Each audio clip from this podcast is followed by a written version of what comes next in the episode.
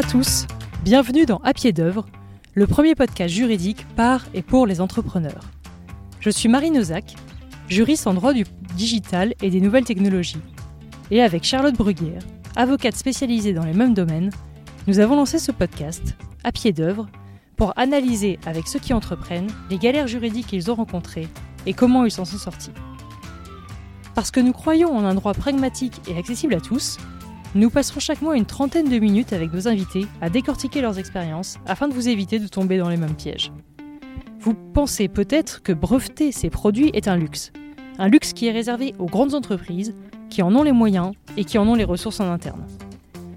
Lancer sa boîte sur la base d'un brevet a pourtant été le choix de Jean-François Bourrec, fondateur de Beauty Food. Bien sûr, breveter un produit, c'est un investissement mais les retombées sur l'activité de Beauty Food ont été significatives. Jean-François a accepté d'expliquer à pied d'œuvre sa stratégie de protection de ses produits, les aléas qu'il a rencontrés et comment il s'en est sorti. Je vous souhaite une excellente écoute. Bonjour Jean-François. Bonjour. Merci beaucoup d'avoir accepté euh, notre invitation. Bienvenue sur À pied d'œuvre. Alors Jean-François, tu es le fondateur de la société Beauty Food. Beauty Food, elle est spécialisée dans des solutions innovantes de conservation d'aliments euh, sans plastique. Tu as lancé ta société il y a deux ans, si je ne me trompe pas. Et euh, est-ce que tu peux rapidement nous présenter ton, ton bah, Beauty Food et surtout la Beauty Food, qui est un produit un produit de une solution de conservation. Est-ce que tu peux nous en dire un peu plus sur, sur ce produit? Eh bien oui, bien sûr. En fait, l'idée euh, de Beauty Food, c'est un... Premièrement, c'est une sorte de moto, c'est de se dire qu'on crée de la technologie pour euh, mieux conserver les aliments, euh, et donc avec un certain nombre d'innovations pour euh, améliorer en fait le, le, le, rendement de cette conservation. À la base, notre pitch qui peut expliquer en fait Beauty Food, ce serait de dire euh, qu'on révolutionne la conservation et la préservation des aliments grâce à un vide intelligent, utilisant une nouvelle génération de bocaux en verre qui sont euh, sont assez originaux, ultra design, ultra pratiques. Ultra pratique, c'est très important parce qu'en fait, on a beaucoup travaillé sur la, la notion de praticité. C'est ça qui va changer et révolutionner en fait l'usage euh, du sous-vide parce que on l'a rendu beaucoup plus pratique que qu'est-ce, tout ce qui peut exister aujourd'hui, des poches plastiques sous vide aux bocaux qui ont tous demandent des manipulations. Et le nôtre est vraiment d'une simplicité incroyable. On prend un bocal, on met des aliments dedans et on le pose sur une machine avec une sorte de pad comme un iPad. On pose la machine dessus et ça fait le vide dedans. Alors la première fois, ça surprend parce qu'on se demande comment ça se passe, comment c'est possible. Et en fait, c'est tout l'enjeu des brevets qu'on a euh, déposés. Bon, je pense qu'on va discuter un petit peu. Mais euh, voilà un petit peu le, le, le principe. Et euh, il faut imaginer que le sous-vide alimentaire, c'est vraiment un enjeu hyper important dans le monde d'après qu'on vit aujourd'hui parce que il va y avoir une sorte de raréfaction de la nourriture. Ça va être plus compliqué d'y accéder à cause des euh, changements climatiques, un certain nombre de facteurs comme bah, la population qui va augmenter. Et qu'aujourd'hui, la conscience de faire attention aux, euh, aliments est déjà là, est déjà engagée, est déjà présente. Et ça va faire que bah, se renforcer, ça va faire que euh, c'est une prise de conscience qui va devenir presque un enjeu sociétal. Mmh Donc l'idée, c'est de lutter contre le gaspillage alimentaire, et surtout au niveau des technologies, c'est d'amener la conservation de ces aliments à un niveau qui est qui a jamais été égalé aujourd'hui. On va vraiment performer la technologie de conservation proprement dite et que le sous-vide qu'on va mettre euh, sur le marché va permettre aussi de construire d'autres concepts comme l'intégrité des aliments, c'est-à-dire qu'ils vraiment ils n'auront pas été mis en contact avec des polluants et contaminants et de beaucoup mieux conserver tout ce qui est nutriments, vitamines, oligoéléments euh, et antioxydants sur des très très longues périodes. Et tout ça vraiment dans une, ambiance de contenant qui n'a aucun polluant, c'est-à-dire c'est tout en verre et en silicone alimentaire. Ok, Merci beaucoup Jean-François, c'est très clair.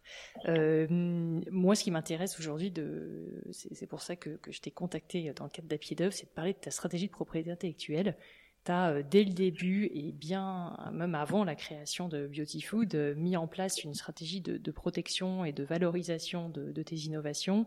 ce que je comprends, c'est que la, Beauty Food, donc cette fameuse cette fameuse boîte en verre euh, reliée à une base connectée par laquelle on peut faire le vide et donc beaucoup mieux conserver ses aliments. Tu l'avais imaginé euh, il y a déjà un bout de temps et tu as décidé de, de protéger cette solution innovante avant de, avant de, voilà, de lancer. Tu as eu toute une réflexion autour de ça. Donc tu as déposé plusieurs brevets autour de cette de cette, de cette solution. Tu as aussi déposé des dessins et modèles pour protéger le design et, la forme de cette solution. Euh, est-ce que tu peux un peu m'expliquer euh, pourquoi est-ce que tu as voulu, euh, dès le début, avoir cette stratégie de, protection autour de brevets, de dessins et modèles, ce qui n'est pas forcément très commun en fait pour des entrepreneurs, surtout quand on se lance, on n'a pas forcément les moyens, on n'a pas forcément en fait un produit brevetable, tout de suite brevetable avec avec une avec toutes les conditions de brevetabilité. pourquoi est-ce que voilà, pourquoi est-ce que c'était important pour toi? Pourquoi est-ce que tu as absolument tenu à ça? Écoute, en fait, c'est que moi, au départ, euh, dans ma vie d'avant, j'étais dans président d'une agence de stratégie de marque. Donc, en fait, effectivement, nous, la plupart de nos clients, ils déposent euh, des brevets, ils déposent des protections pour euh, leurs produits. Donc, ça, c'est déjà une certaine habitude. Tu étais familier de tout ça J'avoue que on l'a. Ouais, j'étais familier de tout ça, et j'avoue qu'on lâche pas non plus un poste comme ça sans sans avoir un petit peu de certitude sur euh, la brevetabilité euh, des, des, produits. Oui, c'était une sécurité aussi de... pour toi. Pardon, c'était une sécurité pour ta reconversion, enfin pour ton, pour toi dans cette bah, manière d'une part, d'une part, mais d'une part, mais surtout dans les agences. Ce qu'il faut voir, c'est que dans les agences de stratégie de marque, on fait euh, beaucoup d'études sur les consommateurs. On regarde les signaux faibles, on regarde comment marche, répond le marché, comment il va évoluer, etc. Et au cours d'une de nos euh, prospections, une prospection, c'est quand on va en fait consulter par un client et, est-ce qu'il va nous retenir ou pas. Euh, au cours d'une prospection, je me suis aperçu en fait que c'était super compliqué de bien s'alimenter sans risque alimentaire, c'est-à-dire sans polluants, sans contaminants, sans contact avec de l'aluminium ou des plastiques qui transfèrent des mmh, molécules mmh. dans les aliments. en réalité, ça n'existe pas trop en fait dans la vraie vie euh, du, de l'aliment. Donc, tu as eu l'idée de, de Donc, j'ai trouvé ça, j'ai trouvé ça incroyable et je me suis dit, il faut vraiment trouver quelque chose qui amène euh, une sécurité alimentaire, qui amène de meilleures conservations, parce que déjà à l'époque, euh, c'était en 2014, il y avait beaucoup de gâchis alimentaires, c'était déjà important, mais aujourd'hui il est encore plus important parce que c'est quasiment euh, 500, kilos par habitant, enfin ramené à, pas à l'habitant mais à la, au foyer. Et donc euh, j'ai trouvé ça euh, en volume tellement dingue qu'il fallait euh, qu'il fallait faire quelque chose. Et comment, Sur le marché, il existait des appareils. Oui, c'est ça. Comment tu as développé ton, ton brevet, ta solution ben Parce qu'en fait, j'ai regardé les appareils, j'ai regardé la concurrence, et j'ai trouvé que les appareils qui étaient euh, sur le marché étaient pas pratiques. C'était des transferts de l'industrie alimentaire, et on avait adapté ça pour le consommateur, pour la cuisine du particulier, et que malgré tout, les machines qui existaient étaient très importantes. C'est comme des petites machines, comme des petites imprimantes. J'ai trouvé ça trop volumineux pour le marché des, des, des cuisines de particuliers. Et j'ai trouvé que c'était euh, pas pratique, il fallait faire des manipulations. Ensuite, j'ai trouvé que le pire du pire, bah, c'est qu'on mettait des aliments en contact avec un plastique donc euh, souple, donc manifestement qui transfère des molécules de plastique. Le deuxième point, c'est que ça c'est encore pire, c'est qu'on fait une soudure dans les sacs plastiques. Donc du coup, on génère des phtalates qui sont euh, ultra nocifs, c'est un dérivé du benzène et que c'est relativement cancérigène. Donc euh, du coup, on retrouve notre aliment qui baigne dans des phtalates en contact avec un plastique et en plus un plastique à usage unique. Donc c'est vraiment pas top. Est-ce qu'un brevet, ça permet de répondre à, à, tous ces, à tous ces problèmes? Est-ce que c'est le brevet qui permettait de répondre à ça? Bah, Déjà, il faut faire une invention qui diffère de... Parce qu'un brevet, c'est de l'invention et il ne faut pas que ça existe. Exactement. Donc euh, il faut que l'invention soit prouvée et qu'elle soit unique. Donc c'est ça qui est compliqué en même temps. Donc du, du coup, j'ai dû me creuser les ménages pour trouver comment faire pratique, sans contaminants, etc. Et donc j'ai eu l'idée de faire de vide par le bas du bocal, en passant à travers le bocal, à travers le canil, qui va faire le vide par le haut du bocal pour pouvoir extraire l'air et pouvoir mettre des liquides, faire de la cuisine en fait, parce que dans un sac plastique on peut pas. Et avoir une pompe de puissance qui permet de faire une très très bonne aspiration, euh, qui permet de faire un sous-vide puissant, donc permettant de très bien conserver les aliments. Donc ça, j'ai mis un peu de temps à trouver, mais une fois que j'ai trouvé, j'ai l'idée, mais en fait, je me suis pas exécuté sur l'idée parce que, euh, je sais pas, dans le marketing, euh, il est convenu que on va dire qu'il est convenu que quand quelqu'un a une idée sur Terre, il y a sept autres personnes qui ont la même idée en même temps.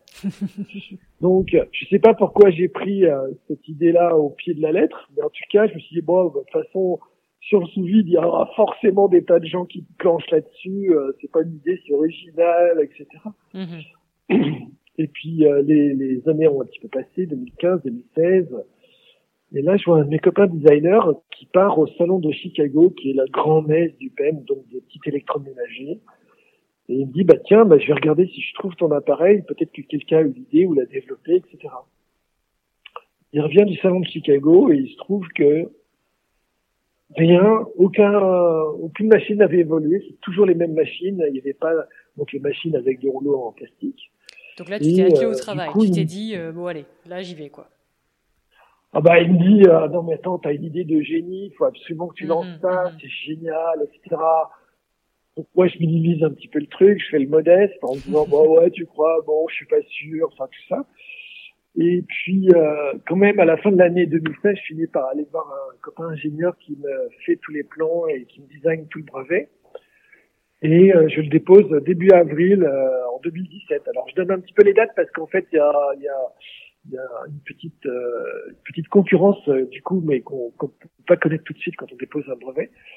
Et en France, en fait, en tout cas, quand on dépose un brevet, on, on a le le, premier dépôt qui dure 12 mois, qu'on peut étendre, ce qu'on appelle le PCT, à 18 mois pour le brevet européen. Et une fois qu'on a, et là jusque-là, le brevet est totalement en fait euh, confidentiel. Oui, alors c'est la, oui, c'est ça, c'est la durée de publication avant euh, avant d'être sûr qu'on a un brevet délivré. C'est la, la durée. Euh, enfin, c'est une durée provisoire, quoi, on va dire.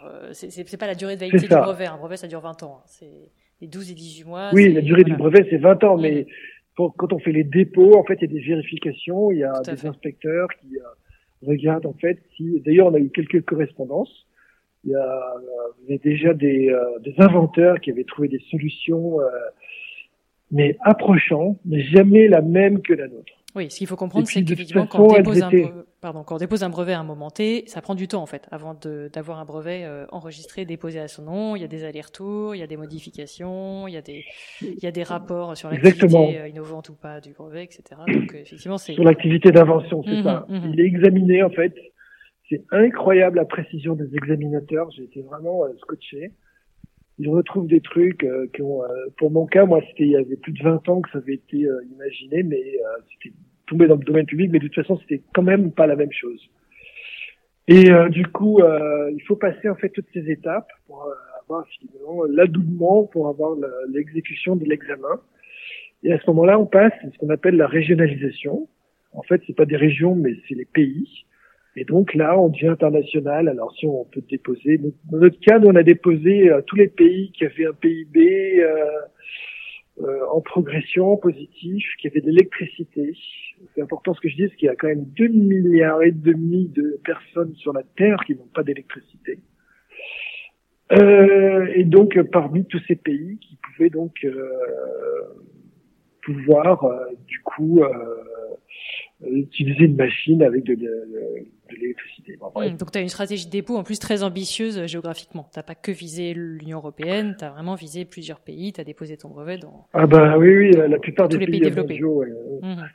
Tous les pays développés, exactement. Euh, dans ce sens aussi, c'est une sorte d'enjeu sociétal, c'est-à-dire vraiment euh, dans les pays développés, c'est là où il y a le plus grand gâchis alimentaire. Oui, tout à fait. Donc ça correspond aussi à l'enjeu de ta société. Donc ça correspond aussi à une ambition de quelque part euh, gérer cette euh, cette partie, euh, disons, sociétale, humanitaire, de l'humanité en fait. Et du coup, on a déposé ce, ce, brevet et il s'est rendu visible un petit peu à partir de ce moment-là de la régionalisation en fait des pays. Mmh.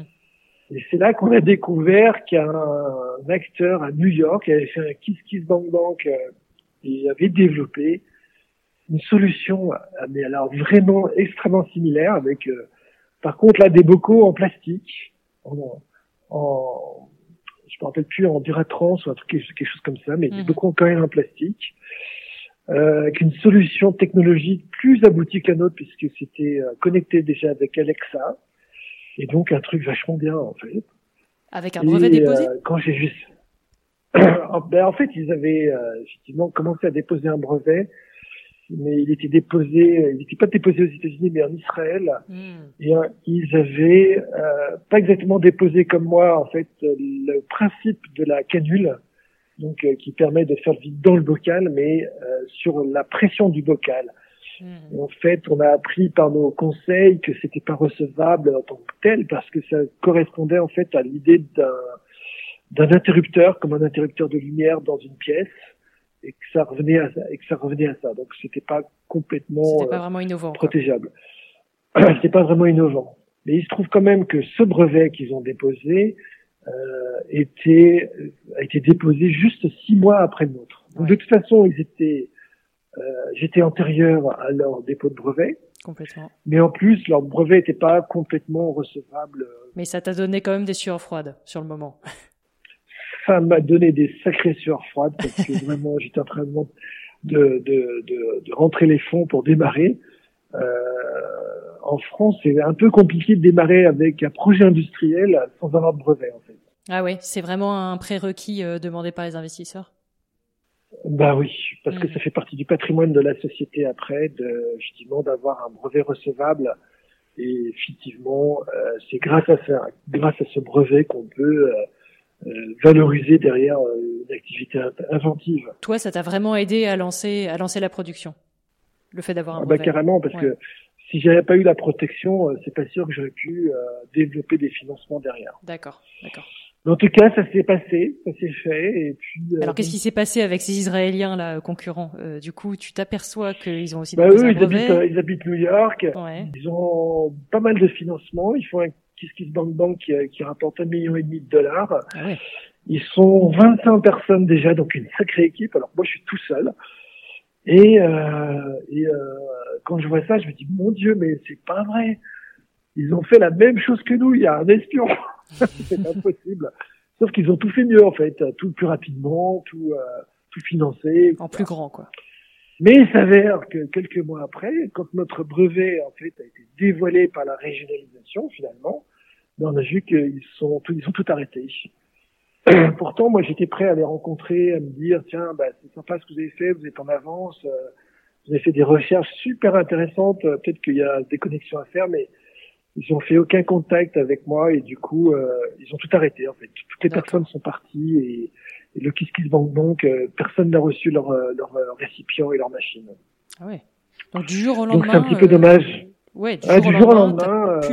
T'as jamais eu une nouvelle. Du jour au lendemain, ils ont. Mhm. Non, plus jamais. Ils ont fermé les sites internet. voilà. Donc des sueurs froides, mais ça en est resté. Arrêté. Ouais. Ça en est resté là, mais je pense que c'est la leçon, c'est la force du brevet, c'est la force d'avoir un cabinet, c'est la force de bien rédiger les euh, les instructions du brevet. Et ça paraît pas compliqué comme ça, mais en fait, pour faire un brevet qui tient la route, c'est euh, relativement compliqué. Ouais, c'est très technique. Les revendications, etc., c'est, c'est un sacré boulot. D'ailleurs, pour la petite anecdote, moi, pour euh, ce brevet-là, je me suis inspiré du euh, concepteur, de l'inventeur de la planche à voile. Euh, il s'appelle Hall Tracer. C'est un Autrichien, mais qui vit aux États-Unis. Et euh, ce gars-là, il a fait un truc qui m'a inspiré, c'est que tout ce qu'il a fait dans, comme invention autour de la planche à voile, c'était des windsurfers à l'époque, était brevetable parce qu'en fait, il a inventé un mât sans haubans, donc sans, sans, sans qu'on tienne, un mât cintré, un wishbone, une voile euh, avec un latage. C'était jamais, euh, c'était jamais arrivé auparavant. En tout cas que sur des gros voiliers. Et puis, pareil, sur la planche à voile avec une dérive, euh, un aileron. Alors, les ailerons et la planche existaient pour le surf, mais pas avec un, pas avec une dérive. Donc tout ce qu'il avait inventé là, c'était brevetable. Mais le gars, il a breveté qu'un seul truc que jamais personne n'a pu contourner. Il a breveté le diabolo, le cardan qui relie la planche à la voile. Et ça, j'ai trouvé ça génial. Je me suis inspiré de ça, en fait, pour euh, protéger, en fait, la canule. Parce que le sous-vide, euh, les récipients, finalement, tout ça, ça existe d'une certaine façon. Oui, oui, oui. T'as pas protégé ton produit en entier, tu as vraiment protégé l'élément innovant, incontournable. Aucun intérêt. Je me suis mhm. hyper concentré sur euh, protéger la canule devant, derrière, les matières, la façon dont ça se passe. Enfin, bref, vraiment protéger l'essence même de euh, ce qui rendrait incontournable de faire un sous-vide de puissance et de façon pratique, c'est qu'il faut absolument le poser quelque part et faire le vide par le haut. D'accord. Donc la leçon que tu as retirée de cette, euh, cet inventeur, c'est de se dire euh, il faut absolument viser le bon scope de protection plus que la protection la plus étendue possible. Il vaut mieux être très très solide sur un petit scope. Il faut faire un scope. Il faut mhm. faire un scope sur le, et un focus sur l'endroit qui est le plus stratégique. Parce que quand on est inventeur, on a envie d'un peu tout protéger en fait. Moi, j'avais commencé un peu comme ça dans cette idée-là. J'avais envie de protéger euh, les bocaux qui ont une forme originale. J'avais envie de protéger euh, la machine qui a une forme elle-même originale aussi, etc. Enfin, tout avait une forme originale. Mais ça, en fait, ça peut se protéger par les modèles. Euh, on ne protège pas forcément par euh, le brevet. Par contre, le brevet, lui, il a vraiment été conçu, voilà, pour en faire une protection. Euh, je sais pas comment on peut le contourner en fait. Oui, ouais, bah je, je j'imagine que tu très bien. Je pense que c'est. T'as très bien réfléchi les choses avec ton cabinet. Oui, donc t'étais accompagné. On, c'est vrai qu'on en a pas parlé. T'étais accompagné par euh, un cabinet de conseil en propriété intellectuelle pour euh, déposer ce brevet. Au-delà de ton ami ingénieur qui t'a aidé à, à mettre en musique un peu ton idée. Oui, exactement. Je suis passé par le cabinet Lavoie et qui nous a accompagnés sur ce, sur ce dépôt de brevet. Puis, brevet après, enfin, idée après idée, on a commencé aussi à, un petit peu à, je dirais, euh, faire un écosystème de brevets. C'est-à-dire que, au fur et à mesure qu'on a avancé dans le projet, j'ai inventé euh, une nouvelle, euh, une nouvelle valve sans une valve qui n'a pas de partie mobile, donc qui n'a pas d'usure.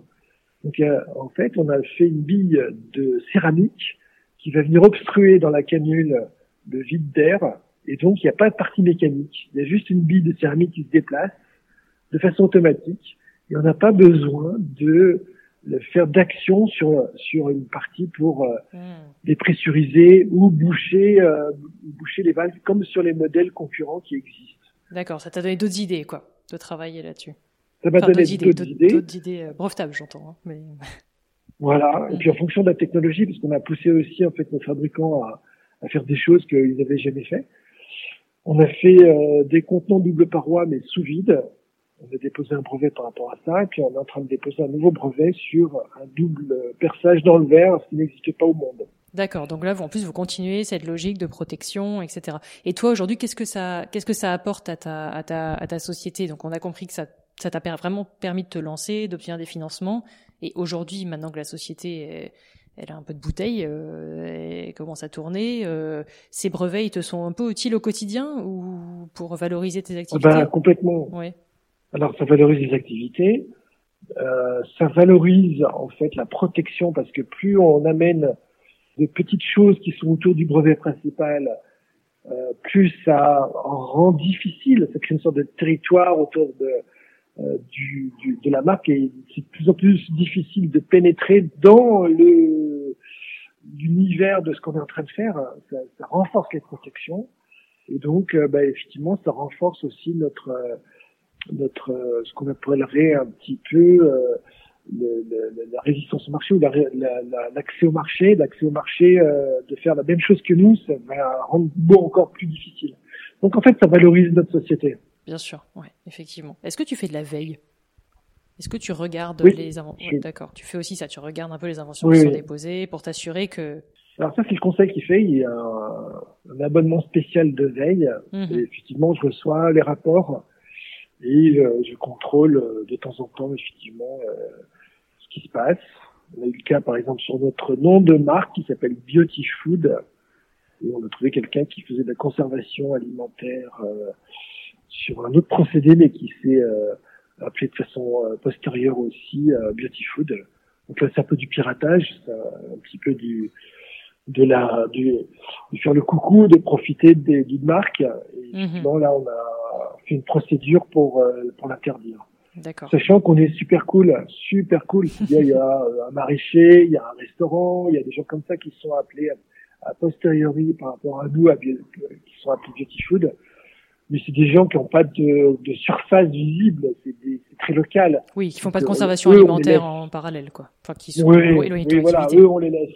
Mhm. Ils ont une activité alimentaire, mais on les laisse Oui. tranquilles parce que c'est des, sociétés un peu, euh, Mhm. voilà, euh, c'est des, des unipersonnelles sans, sans prétention de faire des marques sur le, sur le marché. Ok, donc tu fais le Et tri. oui, par contre, un opérateur qui vient, une société qui vient pour essayer d'un peu de, de, de profiter du de marque, ça non, c'est pas possible. Est-ce qu'on t'est, est-ce qu'on est déjà venu euh, te, t'approcher pour prendre bah, je- des licences sur des brevets, sur tes brevets? Euh, non, pas encore. Non, non, on a été approché par plusieurs fois pour euh, la distribution, mais pas pour euh, la partie, la partie brevet. D'accord. Mais par contre, sur la valve, sur la, la, la valve sans partie mobile, sans usure, je pense que ça peut être pas mal de trouver effectivement quelqu'un, enfin des, des, des process industriels qui peuvent être intéressés parce que dans le cadre, en fait, de l'obsolescence programmée, de le- la réparabilité, de l'indice de réparabilité qui suit les lois, en fait, justement, dans environnementales, Mhm, mhm. euh, ça peut être super intéressant parce que ça fait partie des, des inventions qui nous permettent de ne de, de pas avoir de, de, de, de- enfin, comment dire de, de SAV derrière puisque en fait il y a, il y a- il y a pas de panne. Est-ce que tu as trouvé ça difficile de déposer des brevets? Est-ce que tu as trouvé que l'exercice était compliqué? Enfin, j'imagine que ça coûte, euh, enfin j'imagine, je sais que ça coûte de l'argent, euh, qu'en effet pour euh, Oui. bien le faire et le faire euh, efficacement, il faut, je, pense qu'il faut vraiment être accompagné par des conseillers en propriété intellectuelle ou des avocats qui rédigent ça et ça s'invente pas de rédiger un brevet. Mais, mais toi, en tant qu'entrepreneur, est-ce que tu as trouvé ça, enfin, aux gens qui nous écoutent et qui, et qui se diraient, tiens, dans mon cas, ce serait pas une mauvaise idée que je le fasse, tu, ton retour d'expérience, c'est quoi? C'est oui, c'est compliqué, oui, ça demande du temps. Alors je trouvais que le premier brevet c'était toute première rédaction c'était un petit peu compliqué parce qu'effectivement quand on voit vraiment un brevet c'est une syntaxe et une, une conception de rédaction qui est complètement on est complètement étranger à ça. Ouais, c'est un peu Donc habitable. la- Ouais, le, ouais. le- ouais, le style de rédaction, c'est c'est- c'est c'est assez incroyable. Le nombre de renvois à toutes les pièces, les plans, etc. C'est euh, c'est assez surprenant. Passer ça, après, euh, ce que j'ai trouvé plus compliqué, c'est quand on passe à la régionalisation. Parce que chaque pays a plus ou moins des euh, lois, des usages, euh, où on doit par exemple faire des, par exemple en Chine, il faut que l'exploitation elle soit faite sous deux ans, sinon le brevet il tombe. Euh, il y a des tas de petits aménagements pays par pays, et ça, ça rend compliqué en fait le suivi. Euh, D'autant plus que les examinateurs, parce qu'on est l'examinateur France et ensuite européen, quand ils approuvent le brevet, ça ne veut pas dire que ça va être approuvé dans les autres pays. C'est Il faut territorial. repasser devant des examinateurs. Voilà. Il, il faut repasser devant des examinateurs qui vous redemandent exactement les mêmes choses que les examinateurs de la France et de l'Europe. C'est un peu chronophage. Et du coup, euh, sauf que c'est dans notre langue et ils ont des petites subtilités de langage qu'il faut euh, un petit peu apprendre. Et du coup, ça fait un peu bouger certaines lignes du brevet parce que il faut euh, certains certaines notions sont pas les mêmes. Voilà. D'accord. Mais en gros, euh, mais en gros, après, c'est super enrichissant, c'est super intéressant. Euh, on se projette effectivement dans le village mondial de, de ce que sont les marques à travers en fait un espace juridique et c'est euh, c'est euh, c'est relativement intéressant quand même. Oui, parce que c'est vrai que toi, tu viens pas du tout de ce monde-là et tu as complètement découvert euh, bah, euh, le monde du Ah brevet, de oui, je viens pas de ce l'industrie. monde-là. et-. Non, mais c'est intéressant Ouais, ouais, d'avoir ton, retour et comme quoi c'est faisable. C'est- pas forcément C'est faisable, c'est faisable. mais faut faut démarrer quand même avec des moyens parce que euh, ça Ouais. finit par coûter relativement cher. Est-ce que tu as une idée en euh, brevet, genre... je vais être à 150 000 euros à peu près. Ah ouais. Et t'as combien de brevets? T'en as trois là? Quatre? J'ai quatre brevets et j'ai trois marques déposées et deux familles de modèles déposés. Ouais, ouais. Donc c'est quand même beaucoup. Hein. Enfin, pour une, enfin c'est pas mal pour une, entre- une entreprise de, de, Ouais, ouais, beauty food. C'est beaucoup. Mais effectivement, 150 000 euros, c'est un budget. C'est sûr. Tout le monde ne les a pas. Oh, merci beaucoup Jean-François pour, euh, pour ce retour, c'est super enrichissant. Euh, J'espère que, que, que tous tes brevets auront une longue vie et euh, une vie paisible et qu'il n'y aura pas d'autres euh, concurrents qui viendront euh, toquer à ta porte. et si, pour terminer cet entretien, si tu avais un, un, conseil à donner aux entrepreneurs qui nous écoutent et qui aimeraient bien se lancer dans ces euh, dans, ce secteur d'activité là autour euh, de la lutte contre le gaspillage alimentaire, de la lutte contre le plastique. Euh, qu'est-ce que toi, qu'est-ce que quel conseil t'aurais bien voulu entendre quand tu t'es lancé et quand tu as découvert ce, ce secteur? Alors moi, je me suis lancé sans sans savoir que la loi allait allait dans notre sens. En fait, effectivement, la loi est en train de nous pousser dans le bon sens, dans le sens voilà parce que euh, elle pousse à agir tout le monde vers ce zéro plastique, les zéro contaminants, etc. Donc c'est super bien.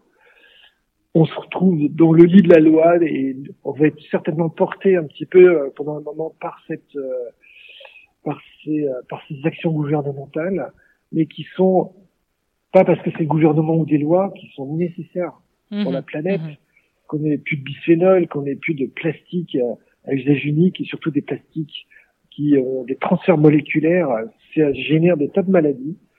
Euh, et, effectivement, ensuite, il y a l'enjeu sociétal du gâchis alimentaire en tant que tel. Donc là aussi, euh, c'est vraiment que des enjeux euh, hyper importants. Donc c'est moi en tant qu'ancien entre, entrepreneur dans une société de service, j'avoue que travailler aujourd'hui dans cet univers-là, ça, ça, ça me porte parce que j'ai le sens d'avoir un impact, j'ai le sens d'avoir euh, euh, une action vers la vers la planète, vers des valeurs aujourd'hui que on n'a pas dans une société forcément, euh, on n'a pas forcément l'accès. Et, et c'est ça qui est vraiment intéressant, c'est de se mettre dans cette euh, dans cette peau-là où on, on, on, agit avec euh, avec la planète et que ça va dans ce sens-là. Alors ça, c'est vraiment satisfaisant. Mmh, mmh. Ouais, bah merci beaucoup pour ce retour, euh, mais... ce retour plein de positivité. Donc à tous les entrepreneurs qui nous écoutent et qui veulent avoir euh, de l'impact, foncez. Il y a plein de choses à faire dans la lutte contre le gaspillage alimentaire et, et la conservation alimentaire, d'après ce que je comprends. Ça c'est sûr, ça c'est sûr, et il faut aller dans ce sens. merci beaucoup Jean-François, c'était c'était super intéressant. Merci. Merci. Merci beaucoup d'être resté avec nous jusqu'à la fin de cet épisode. J'espère que le retour d'expérience de Jean-François sur sa stratégie de propriété intellectuelle vous donnera envie de repenser la vôtre et de mettre à plat votre stratégie de protection de vos innovations. Si vous avez des questions, des remarques, si vous avez tout simplement envie d'en discuter, n'hésitez pas à nous contacter sur LinkedIn ou Instagram, on sera ravis d'échanger avec vous. Dans tous les cas, merci de partager et de continuer à partager cet épisode. Merci de continuer à vous abonner à Pied d'œuvre et à nous suivre sur LinkedIn ou Instagram. Merci aussi pour vos avis positifs et vos notes 5 étoiles sur ce podcast. Ça nous aide énormément à faire grandir ce projet. Je vous souhaite une bonne journée, à très vite.